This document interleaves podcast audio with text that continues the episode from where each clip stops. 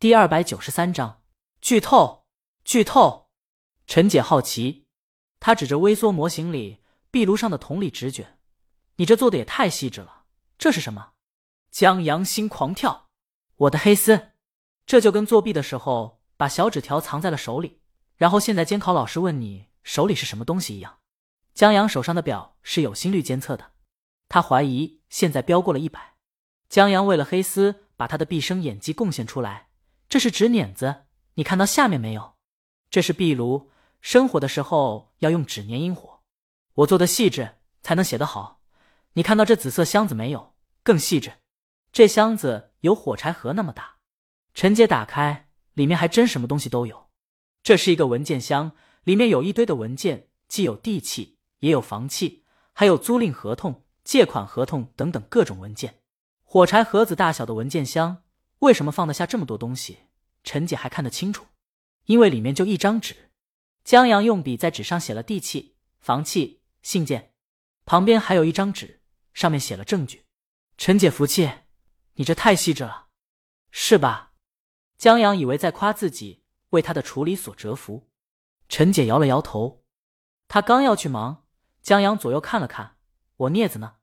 陈姐帮他找，找了一圈，见江阳手压的。纸板旁边就是镊子，银闪闪的，很轻易就能看见。陈姐指给他以后，吐槽道：“你这一双大眼啊，好看是好看，白长了。”江阳觉得还是他老婆好，他就可以盯着李清明说：“黑夜给我黑色的眼睛，我用它来寻找光明。”接着就是一个长吻。陈姐出去了，江阳长出一口气，吓他一跳，还以为陈姐推理小说还没看呢，就破解了。斯泰尔斯庄园奇案是阿婆的第一本推理小说，也是波洛出现的第一本小说。在写这本小说的时候，阿婆就没想过写那么长，所以波洛一出现就是一个比利时小老头，因为战争逃难到了英伦。阿婆后来还后悔过，早知道能写那么长，就该把波洛变成一个年轻人的。这本书出场人物很多，人名难记，然后很多人都有犯罪动机，一个个都成为了怀疑对象。但要是把那些阿婆用来混淆读者的线索拿掉的话，整个故事就变得简单了。老太太是继母，有俩儿子，她丈夫把遗产全给老太太了。老太太贼有钱，然后老太太有一个女管家，她有一个远房表弟，跟老太太勾搭在一起，结了婚，成了小丈夫。有个后妈就算了，又有了个后爸，俩儿子肯定不干，忠心耿耿的女管家也不干，说小丈夫图老太太钱，跟老太太吵了一架。离开了。接着，在小丈夫不在家的某天凌晨，三个门紧锁，老太太在屋里惨叫着中毒身亡。查出逝世的您中毒，但这毒服下去以后很快就发作了，不会等到凌晨再发作。波洛这时候介入调查，这里面有许多混淆的证据，譬如大儿子的儿媳妇给老太太下了安眠药，方便自己半夜进房间，在老太太紫色箱子里找她老公出轨证据等等。江阳把这些这些都写到了书里面，就不必再提了。小丈夫先被怀疑，他被一指控买了似的凝毒素。他说不是自己买的，但拒绝说出购买毒物的时间在哪。意思是你们快抓我吧，把我抓走以后起诉，起诉以后我再拿出不在场证明，然后根据法律意识不在理原则，起诉一次就不能再以相同罪名起诉我了，我就脱罪了。但波洛提供了小丈夫不在场证明。小丈夫免于起诉，他的好事让波洛给坏了。其实，在死的那天，老太太和大儿子吵了一架，因为老太太发现了大儿子跟邻居寡妇暧昧，她气得要改遗嘱，把给大儿子的财产给小丈夫。她写了遗嘱以后要寄出去，房间没有邮票，就去她小丈夫房间找，然后发现了小丈夫写给她表姐，就那个女管家的一封信。原来小丈夫和女管家是情侣。他们合谋要弄死老太太的遗产。这封信是小丈夫安抚女管家别着急的，因为老太太因为事情耽误没喝补药，死期延后了一天。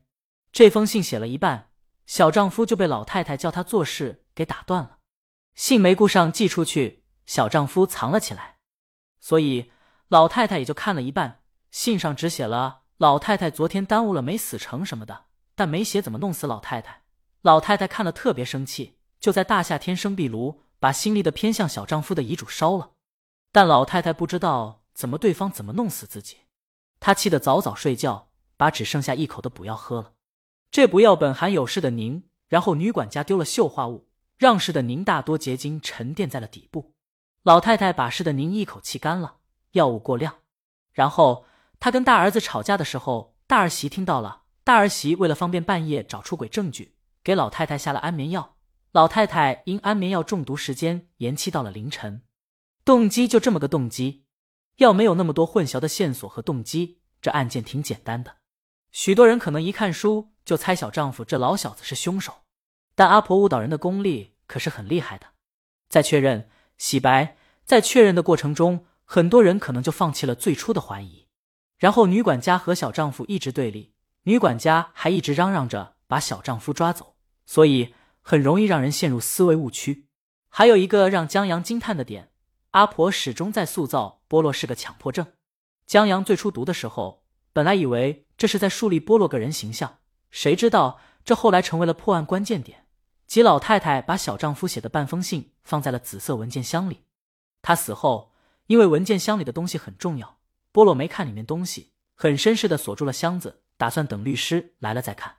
他作为强迫症。顺便还把壁炉上的摆件整理了一遍。小丈夫为了摆脱嫌疑，潜入房间撬了箱子，拿到了这封信。就在打算销毁的时候，听到了波洛他们来的声音，就把这信撕了做成纸碾，放到了壁炉上本就有纸碾的瓶子里。波洛进来以后，发现箱子被撬了，特别的气，气得小老头把壁炉上的摆件又整理了一遍。到了后面，波洛始终找不到直接证据。就在这时候，僚机作用体现了。黑斯廷斯无意间提到了波洛整理了两次壁炉上东西。对于一个强迫症来说，整理了一遍，封存了现场，要没人动过的话，就不会整理第二遍了。所以波洛马上明白，那摆件让人动过。